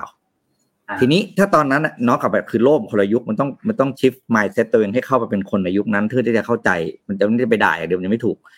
ณตอนนั้นเนี่ยคนยังไม่เข้าใจว่าสตรีมมิ่งมันคืออะไรมากแล้วมันจะวัดผลยังไงจากการสตรีมมิ่งนะครับแล้วก็ถ้าเกิดว่าไม่มีกฎตรงนี้เข้ามาว่ามียอดผู้ชมจำนวนหนึ่งเป็นตัวตัดสินนะแล้วหนังเล็กได้รางวัลเนี่ยมันก็จะมีคำถามมุมนึงว่าหนังอะไรวะไม่เห็นมีใครรู้จักเลยได้รางวัลคิดกันเองแจกกันเองหรือเปล่าพวกกันหรือเปล่าเขาก็เลยมีกฎนะครับว่าอย่างน้อยเนี่ยในมุมของเชิงพาณิชย์เป็นตัวยืนยันนะว่าหนังเรื่องนี้ดีพอเพราะมีคนดูถึงเหมาะสมที่จะได้รางวัลอ่าๆแล้วตอนนั้นเนี่ยยังไม่ได้มีตอนนั้นยังไม่ได้มีตั้งรางวัลแบบประเภทหนังที่ฉายเฉพาะทางสตรีมมิ่งเท่านั้นครับครับถูกไหมมันมันคือภาพตอนนั้นมันเป็นอย่างนี้ครับแต่วันนี้ปัจจุบันคือโลกมันมันอาญาโลกมันเปลี่ยนเนาะคือสตรีมมิ่งมันเป็นส่วนหนึ่งของชีวิตเราไปแล้วอ่ะงั้นการที่ได้รับชมทางสตรีมมิ่งก็ถือว่าเป็นอินดิเคเตอร์ตรงที่ที่วัดผลได้จริงๆแล้วไอ้เจ้าตัวสัดส่วนส่วนแบ่งที่สตรีมมิ่งเรียกเก็บกับเจ้าของภาพยนตร์กับโรงภาพยนตร์เรียกเก็บเนี่ยมันต่างกันครับแล้วเผลอๆเอาจริงๆเลยเนี่ยการยอดชมทางสตรีมมิ่งปัจจุบันเนี่ยต้องถือว่าได้รับความนิยมและสะดวกสบายกับผู้ดูอย่างเรามากกว่าด้วยเพราะโรงหนังเนี่ยเขามีโรงจำกัดมีรอบจำกัดถูกไหมงั้นหนังฟอร์มใหญ่ในเชิงพาณิชย์โรงหนังเขาก็ต้องให้พื้นที่หนังฟอร์มใหญ่มากกว่าอยู่แล้วไงครับถูกไหมเพราะฉะนั้นเนี่ยคือในเชิงพาณิชย์เนี่ยมันมันต้องมองหลายๆองค์ประกอบประกอบกันครับแต่โดยส่วนตัวพี่คิดว่าการออกมารับฟังของสมาคมสมาพันธ์เนี่ยสมาพันธ์ตอนนี้ถือว่าเป็นเรื่องดีนะครับแล้วก็จะได้เป็นจุดที่เรามามามาเจอแล้วก็เปิดพื้นที่ในการรับฟังมุมมองต่างกันเพราะว่ากลไกต่างๆมันต่างมันเปลี่ยนเวลาเปลี่ยนมันมันเปลี่ยนจริงๆอืมคือเราจะมีเราอาจจะเป็นประเทศแรกในโลกก็ได้นะครับที่มีรางวัลหนังที่อยู่ในสตรีมมิ่งอย่างเดียวเพราะใครแต่ว่าเรามันเป็นหนังประเทศเราอ่ะเพราะฉะนั้นเนี่ยมันก็เราก็จะคิดเองเราก็จะสามารถสร้างรางวัลตรงนี้ขึ้นมาเองก็ได้เพื่อจะได้เป็นรางวัลที่ถือว่าเป็นการมอบรางวัลที่ให้ให้คุณค่ากับคนที่เขาตั้งใจทำงานจริงๆคือยอมรับว่าคุณจะไปบอกสมาคมให้ไปบังคับเจ้าของโรงหนังให้เปลี่ยนกฎกติกาว่าเฮ้ยคุณเก็บส่วนแบ่งหนังให้น้อยลงหน่อยเขาก็ทำไม่ได้ไงครับ เออเพราะงั้นคือมันมีมุมหลายๆมุมเลยครับก็เลยคิดว่ารู้สึกว่าดีแล้วล่ะที่ออกมาคุยกันแล้วก็ได้รับฟังนะครับก็แต่ว่าอันนี้เตือนอย่างนึงนะคือใครที่จะแบบไปแสดงความเห็นอะไรก็ตามนะครับแสดงความเห็นก็คือการแสดงความเห็นนะครับไม่ใช่ไปด่าถูกถูกถูกคือแบบขอโทษนะครับขอโทษใช้คำว่าสมาคมเนี่ยตึ๊ดตึ๊ดตึ๊ดจังเลยซึ่งมันเป็นคำด่าอะไรพวกนี้นะเฮ้ยเราจะบอกให้นะว่าไอ้ที่คุณพิมพ์มาเนี่ยคุณโดนฟ้องได้นะเหมือนเมื่อวานนี้ครับไอ้ทีมงานฝากเอาพี่คุณนะคุยเรื่องนั้นคุยเรื่องนี้ต่อเลยฝากเอาโพสต์พี่แท็บขึ้นมาหน่อยดิโพสต์พี่แท็บที่พี่แท็บบอกว่ามีคอมเมนต์เข้าไปแล้วก็ไปไปบอกว่าขอขออ่านเลยแล้วกันนะบอกพี่แท็บพร่ำเหมือนหมาตอนเนี้ยเอ้ยดับเอารูปพี่แท็บโพสต์พี่แท็บขึ้นมาหน่อยดิพี่จะได้พูดเรื่องต่อผมไม่รู้นะครับว่าในฐานะคนทำคอนเทนต์นะครับคือพี่ทำคอนเทนต์ประมาณหนึ่งในหนึ่งในพันของพี่แท็บมั้งใช่มั้ยเพราะว่าจำนวนจำนวน อี พี มันบอกได้อยู่แล้วนี่ตัวเลขตัวเลขไม่เคยหลอกใครตัวเลขไม่เคยตัวเลขไม่เคยหลอกใครครับคืออ่าคนทำคอนเทนต์มันโดนอยู่แล้วล่ะครับไม่ว่าจะถูกใจไม่ถูกใจใครมันมีเรื่องมันเป็นเรื่องปกติแล้วบางครั้งเราเห็นมันก็มีความเห็นต่างกันเรื่องปกติมากแต่ว่าการที่คุณไปเขียนแล้วก็แล้วก็ด่าใครอะไรอย่างเงี้ยด่าเจ้าของคอนเทนต์ด่าเจ้าของช่องด้วยด้วยคำพูดลักษณะแบบนี้เนี่ยนะครับเฮ้ยผมบอกกันเลยนะอันนี้พูดในแบบเอ่อตั้งแต่แทบเป็นเพื่อนเนี่ยคือคนอื่นเวลาเขาทำเขาก็มีมุมมองของเขาว่าคุณไม่เห็นด้วยก็ไม่ว่าคุณก็แต่ถ้าใครคุณจะไปด่าเขาเนี่ยนะเฮ้ยผมบอกให้ว่าเดี๋ยวนี้การโพสต์หมิ่นประมาทเนี่ยโดนได้นะครับดูจากกรณีของคุณสนธิลิ้มทองกุลก็ได้คุณสนธิเนี่ยโดนเยอะมากผมไม่มองไม่บอกนะครับคุณสนธิโพสต์ถูกหรือไม่ถูกอันนี้เราไม่เกี่ยวนะครับอันนี้ผมถือว่าเป็นเป็นมุมมองทางทางแง่โดยเฉพาะแง่การเมืองกับแง่แง่ของการบริหารประเทศคุณสนธิเนี่ยฟ้องกล่าวรูดมาเยอะมากเลยนะครับเพราะว่าเพราะว่าเพราะว่าข้อความเหล่านี้มันเป็นข้อความที่ทำให้ผู้ถูกกล่าวถึงเนี่ยเสียชื่อเสียงนะครับทีนี้ผมจะเล่าให้ฟังไม่ได้เล่าเรื่องอะไรแต่เล่าแค่ว่าโทษที่คุณจะโดนคืออะไรนะครับโทษที่คุณจะโดนเนี่ยเขาเวลาเขาประเมินเนี่ยเขาจะประเมินว่าไอการโพสต์แบบนี้ครับมันทำให้บุคคลคนนั้นเนี่ยเสียชื่อเสียงนี้พอเสียชื่อเสียงแปลว่าอะไรครับชื่อเสียงคนนั้นมีมูลค่ามูลค่าตีเท่าไหร่เขาก็จะไปดูว่ามูลค่าของบุคคลที่บุคคลผู้นั้นสามารถสร้างรายได้ได้เท่าไหร่เป็นมันเป็นโลจิกในการคิดนะครับสมมติว่าบุคคลคนนั้นมีรายได้ปีละหนึ่งล้านบาทยกตัวอย่างนะครับโพสต์นี้ทำให้เสื่อมเสียชื่อเสียงแปลว่าคนคนนั้นจะเสื่อมเสียชื่อเสียงในการเพื่อที่จะเอาชื่อเสียงไปหาไปสร้างรายได้ในการทำงานเนี่ยอย่างน้อยเนี่ยคือหนึ่งล้านบาทเนี่ยแปลว่าคุณต้องจ่ายเขาล้านบาทนะทีเนี้ยไอการประเมินเนี่ยผมไม่ได้เป็นคนประเมินเจ้าตัวไม่ได้เป็นคนประเมินแต่ทางอ่าศาลก็จะเป็นศาลก็จะเป็นคนอะไรนะเขาเรียกคนตัดสินก็ใช้คำง่ายๆแล้วนะศาลเป็นคนประเมินเขาจะประเมินว่าคุณคนเนี้ยเสียมูลค่าอ่าเสียโอกาสในการหารายได้เท่าไหร่แล้วคนที่เป็นโพสต์เนี่ยจะต้องจะต้องออกมาชดใช้แล้วคุณคิดดูว่าบุคคลที่เป็นบุคคลที่ทำคอนเทนต์ครีเอเตอร์แต่ละคนที่คุณเห็นนะครับเขาไม่ได้รายได้น้อยๆนะในแง่ของการทำงานที่ผ่านการทำคอนเทนต์ของเขาอะครับผมไม่รู้เท่าไหร่ผมไม่เคยรู้จักคอนเทนต์ครีเอเตอร์ไม่เคยไปรู้รายได้ของแต่ละคนเพราะเราไม่ใช่เรื่องของเราถูกไหมเราไม่มีทางไปรู้อยู่แล้วแต่ถึงเวลานั่นแหละครับคุณเองนะเป็นคนต้องไปจ่ายอันนี้บอกไม่ได้บอกคือผมเชื่อว่าทุกคนที่ดู เอ็ม ดี อาร์ อยู่ไม่ได้มีใครว่าบอสหรอกแต่ว่าถ้าคุณจะไปเผลอเม้นมั่วๆงงๆผ่านช่องทางอื่นนะครับเฮ้ยคุณจ่ายหนักมากนะผมบอกได้เลยเอ่อเคยจะเห็นข่าวบางคนใช่ไหมบางคนเนี่ยคอนเทนต์ครีเอเตอร์อินฟลูเอนเซอร์บางคนใช้อันนี้เป็นเครื่องมือเลยนะครับในการหารายได้คือเขาทำโพสต์เรื่องราวของเขาเองให้มันดูดราม่าแล้วคุณเข้าไปด่าเขาอะครับอันเนี้ยจะบอกแล้วคุณอย่าหลงไปเป็นกับดักของเขานะเขาแกล้งทำตัวแบบให้คนด่านึกออกไหมนนท์นึกออกนึกออกนึกออกแล้วคนนั้นเข้าไปด่าด่าด่าเสร็จเขาแคปไปหมดเลยนะครับแล้วเขาเอาเนี่ยมาฟ้องคุณแล้วคุณกระดิกไม่ได้เลยเพราะการแคปภาพมันถือว่าเป็นหลักฐานที่ดีที่สุดแล้วอันนี้ก็จะเตือนด้วยความรักนะครับว่าคือผมรู้ทุกคนในนี้รักบอสอยู่แล้วเนี่ยเราคงไม่อยู่กันที่นี่แต่พอดีอย่าไปเผลอนะครับอย่าไปเผลอเม้นอะไรที่แบบหรือแบบบอกคนรู้จักละกันเออพวกเราผมเชื่อพวกเราไม่มีหรอกคนรู้จักของพวกเราลูกน้องลูกน้องอะไรต่างๆอย่างเงี้ยนะครับเฮ้ยอย่าเชียวน้อยคือโอ้โหผมใช้คำว่าอ่วมอะครับบางคนแล้วบางคนนะอ่ะพูดจริงถ้าคุณไม่มีตังค์จ่ายคุณถึงขั้นล้มละลายนะครับครับอืมนั่นแหละแต่ก็ ฝากทุกคนละกันแล้วก็ใครอยากให้กำลังใจบอสนะครับก็พิมพ์เข้ามานะครับเดี๋ยวสมมูลจะนำความไปเพชรทูลให้นะครับสมมูลก็จะไปผ่านข้อความให้กำลังใจพวกนี้นะครับว่าทุกคนยังรักและให้กำลังใจบอสอยู่นะครับก็อาจารย์ที่เป็นเพื่อนคนหนึ่งก็เห็นบอสโดนมาอะไรบอสที่โดนมาแบบเรียกว่าเรียกว่าโอ้โหโดนหลายรอบโดนหลายรอบโดนเลยนิ้วมือนี่นับไม่ไหวอะบอสโดนมาเท่าไหร่นะครับก็เชื่อว่าบอสยังจะทำสิ่งดีๆกับคนอื่นต่อไปนะครับก็เป็นกำลังใจให้เอาสมบูรณ์เดี๋ยวก็รวบรวมกำลังใจไปเพชรทูลนะหน้าที่สมบูรณ์อยู่แล้วไปเพชรทูลไปเพชรทูลคือโน้ว่าโน้ว่าเรื่องเนี้ยแบบเวลาจริงๆเห็นเห็นเยอะเนาะพี่พี่เนาะเวลาแบบมีประเด็นของใครขึ้นมาคนนึงปุ๊บแล้วมีคนเข้าไปแบบไปด่าไปอะไรใน Twitter เราจะเห็นกันค่อนข้างบ่อยโน้ว่าโน้ว่า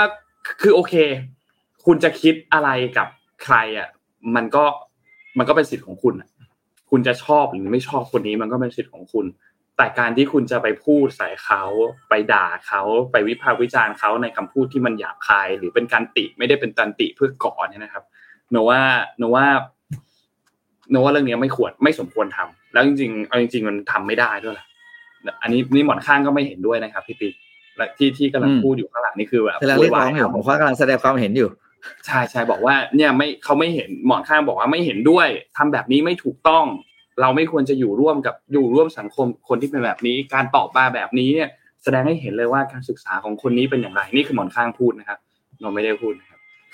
เดี๋ยวเราจัดการหมอนข้างให้นะครับพี่ปิ๊กสักครู่นะครับอ่าโอเคแต่ว่าแต่ว่าก็ติดตามกันต่อไปน้องคิดว่าเรื่องนี้น่าจะเป็น Morning Talk ไปด้วยเลยเนาะเดี๋ยวยังไงเราคุย Morning Talk กันนิดนึงที่แต่ละท่านคอมเมนต์พูดคุยกันเพราะว่า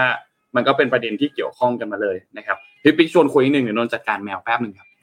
คือเรื่องนี้เป็นเรื่องที่นอกจากหนึ่งก็คือที่เราคุยไปแล้วเรื่องของรางวัลนะครับรางวัลการตัดสินภาพยนตร์ที่นนท์เล่าไปแล้วอีกอันนึงก็คือเรื่องของธนาคารแห่งหนึ่งนะครับที่ประกาศว่าจะเริ่มเรียกเก็บค่าบริการในการกดเงินไม่ใช้บัตรนะครับสิบบาทนะครับแล้วก็พอประกาศเท่านั้นแหละครับก็มีเสียงใช้คำว่าเสียงแล้วก็บ่นและการแสดงความเห็นเยอะแยะมากนะครับจนไม่เกินพ้นไม่พ้นสุดสัปดาห์ครับก็ต้องก็ต้องประกาศอ่าบอกว่าจะไม่เดินหน้าต่อแล้วกับความคิดอันนั้นนะครับก็มีหลากหลายความเห็นนะครับก็บอกว่าเนี่ยเป็นนโยบายที่ถอยหลังอีกแล้วคือคือกลับไปกลับไปแบบเดิมนะแทนที่ตอนตอนออกข่าวตอนที่บอกว่าจะไม่มีการเก็บค่าธรรมเนียมเนี่ยก็บอกว่าจะช่วยผู้บริโภคใช่ไหมลดภาระค่าใช้จ่ายนู่นนี่นั่นอะไรอย่างเงี้ยนะครับเอาวันนี้เอาจะกลับมาเก็บแปลว่าอะไรจะเพิ่มภาระให้ผู้บริโภคเหรออะไรอย่างเงี้ยก็แบบมีกระแสนะครับก็เลยเป็นตัวอย่างให้เราเห็นนะครับว่าบางทีเนี่ยโอ้โหสังคมนี่ต้องเข้มแข็งมากเลยนะภาคภาคประชาชนเนี่ยจะต้องอย่านิ่งเฉยครับอย่านิ่งเฉยเพราะว่าเราต่อสู้กับหลายเรื่องคือบางเรื่องเนี่ยสู้จนเขาเขาก็ไม่รู้สึกอะไรแล้วอย่างเรื่องเสาไฟเนาะเราก็สู้แล้วสู้อีกจนเขาก็ไม่สนใจเขาก็ยังเดินหน้าต่อแต่บางก็มีหลายๆเรื่องที่เราสู้แล้วเราได้ผลนะครับเพราะฉะนั้นเนี่ยเอ่อมันก็เลยเป็นที่มาเป็นตัวอย่างหนึ่งละกันของประเทศเอ่อที่เป็น Morning Talk ชาวนี้บอกเป็นประเทศที่ขับเคลื่อนได้ด้วยการด่าจริงซึ่งจริงพูดจริงคือมันเป็นมันเป็นวลีนะครับจริงๆเราเราแสดงความเห็นที่เราไม่ต้องด่าก็ได้เอ่อไม่ถูกต้องอย่างนั้นอย่างนี้เพราะผลกระทบคืออะไรอะไรยังไงนะครับแล้วก็ผมเราเคยเล่าเรื่องนี้กันแล้วครั้งนึงพี่จำได้พี่เป็นคนเล่าเองก็เราก็เนี่ยแหละสามคนอยู่กันก็คือเรื่องของตอนนั้นเนี่ย เอส ซี บี เขายกเลิกค่าธรรมเนียมการการทำธุรกรรมต่างๆนะครับแล้วก็เราก็ออกมาคุยกันแล้วก็พี่เองพี่ก็เล่าประสบการณ์ครั้งนึงที่พี่เห็นตรงๆก็คือเอ่อพี่เห็นคุณแม่บ้านคนนึงอะครับเอาเอาเอาเงินเนี่ยไปหยอดตู้เพื่อฝากเงินซึ่งพี่เข้าใจเองนะพี่เราด้วยออโต้เราสามารถร้อยเรื่องราวได้อยู่แล้วเขาต้องการจะส่งเงินไปให้ใครสักคนใช่ไหมครับแล้วการหยอดเงินนั้นจะต้องถูกหัก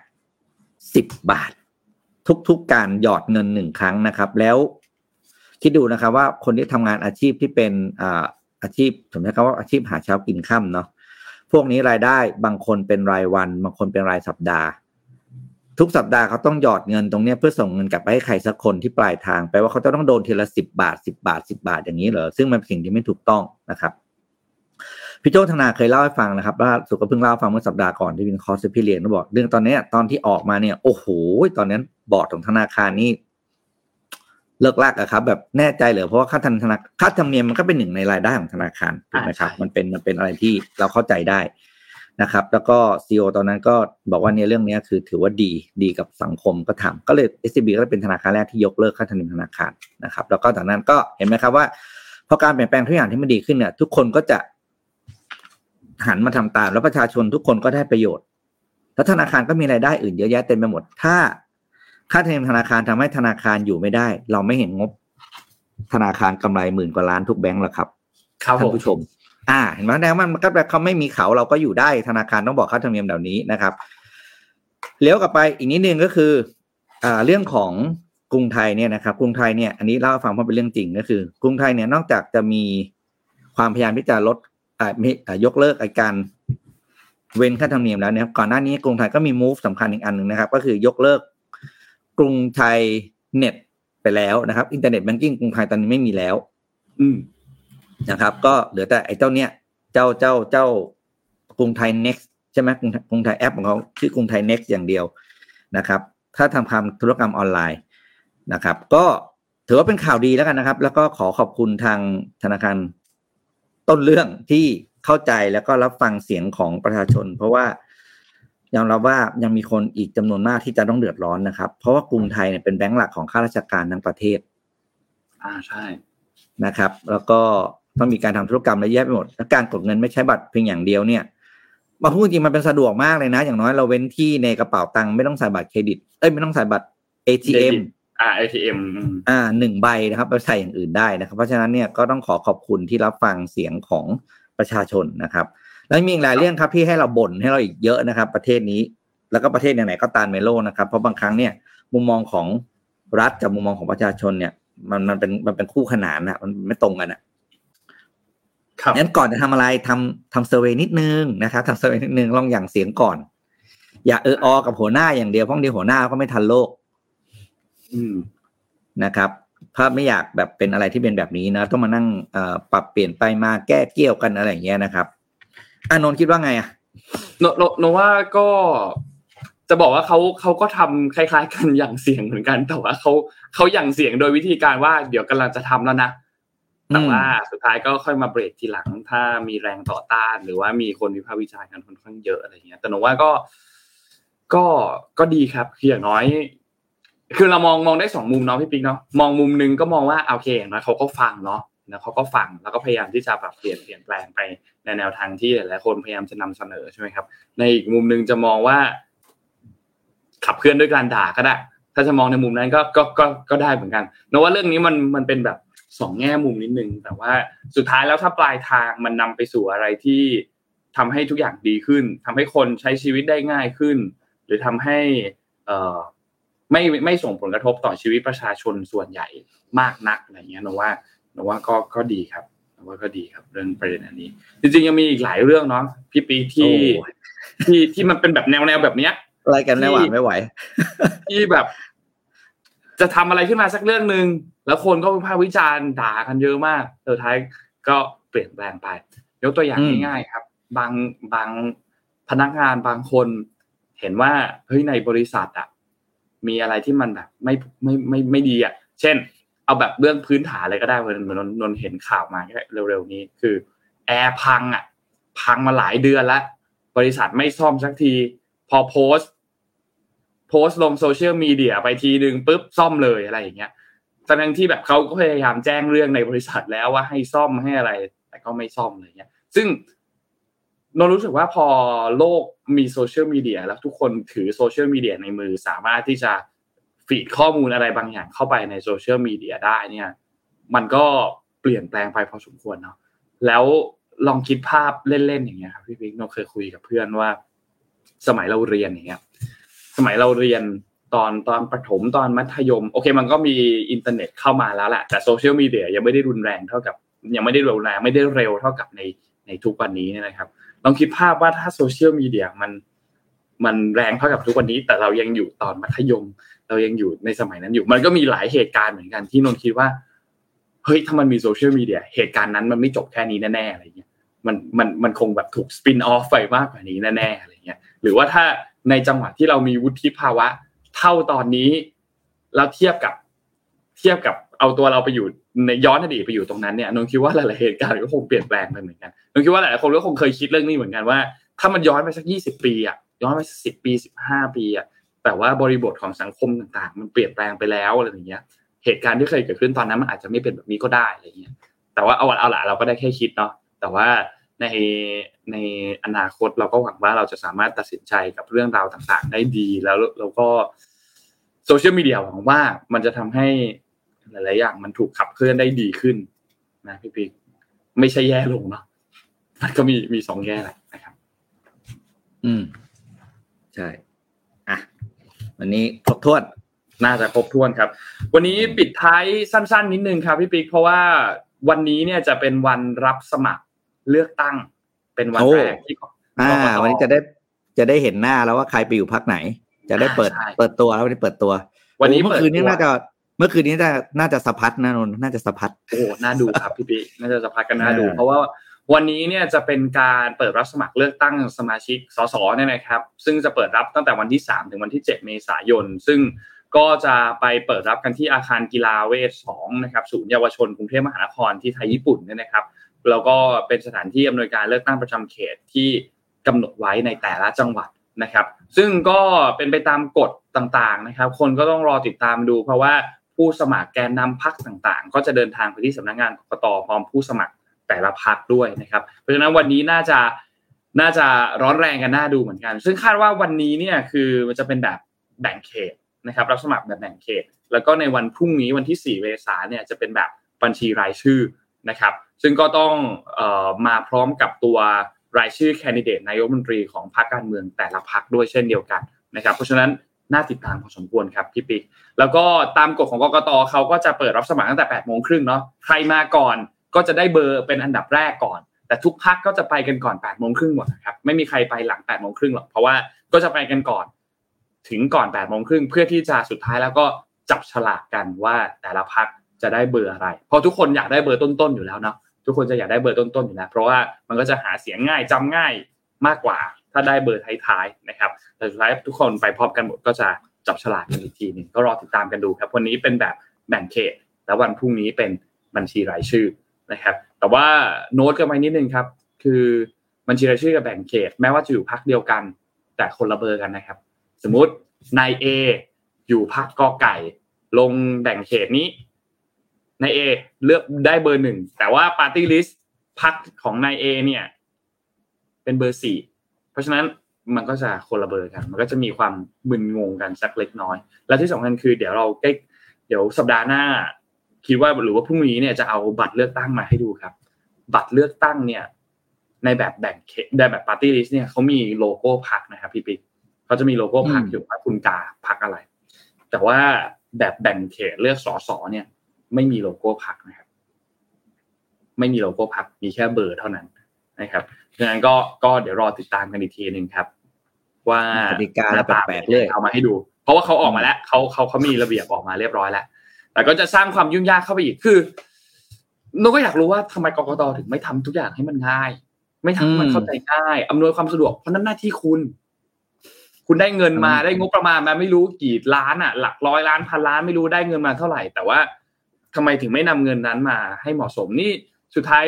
มีภาคีของสื่อมวลชนนะพี่ปิ๊กพี่ปิ๊กได้ข่าวหรือยังภาคีของสื่อมวลชนเขาให้ให้ประชาชนทั่วไปหรือว่าถ้ามีบริษัทเอกชนอะไรเนี่ยบริจาคเข้าไปภาคีนี้จะรวมตัวกันแล้วทำการรายงานผลการเลือกตั้งแบบเรียลไทม์ก็คือจะส่งคนไปตามเขตเลือกตั้งต่างๆในในในการนับนับนับบัตรคะแนนเลือกตั้งณวันนั้นเนี่ยนะครับแล้วก็ให้มันเป็นอีกฐาน database อีกอันนึงเพราะว่ากกต.เขามีการรายงานที่ที่เป็นอีกวิธีนึงซึ่งเหมือนสื่อมวลชนก็จะไม่ไม่เห็นด้วยสักเท่าไหร่ก็เลยรวมภาคีกันเพื่อที่จะจัดตั้งอันนี้ซึ่งงบประมาณเขาก็ไม่ได้เยอะหรอกครับงบประมาณน่าจะไม่ถึงสิบล้านอะไรอย่างเงี้ยแต่ก็สามารถที่จะทำได้แต่กกต.มีงบประมาณอยู่เท่าไหร่ก็ไม่รู้โอ้โหเยอะมากแต่ก็ก็ก็เป็นที่วิพากษ์วิจารณ์กันว่าทำไมถึงไม่อำนวยความสะดวกให้เต็มที่กับการเลือกตั้งในครั้งนี้ก็รอรอดูกันครับว่าว่าจะเป็นอย่างไรครับวันนี้รอดูครับสำหรับการประกาศรับสมัครสสเขตครับน่าจะครบถ้วนไหมครับพี่ปิ๊กครบแล้วครับผมครับวันนี้ขอบคุณท่านผู้ฟังทุกๆท่านมากครับจากทุกๆช่องทางเลยนะครับ YouTube Facebook Clubhouse นะครับแล้วก็สำหรับสปอนเซอร์ที่อยากจะติดต่อโฆษณาก็สามารถติดต่อเข้ามาได้นะครับที่ เบอร์ที่ขึ้นอยู่บนหน้าจอตรงนี้เลยนะครับก็มีทีมงานที่จะรอรับโทรศัพท์เสมอเลยนะครับก็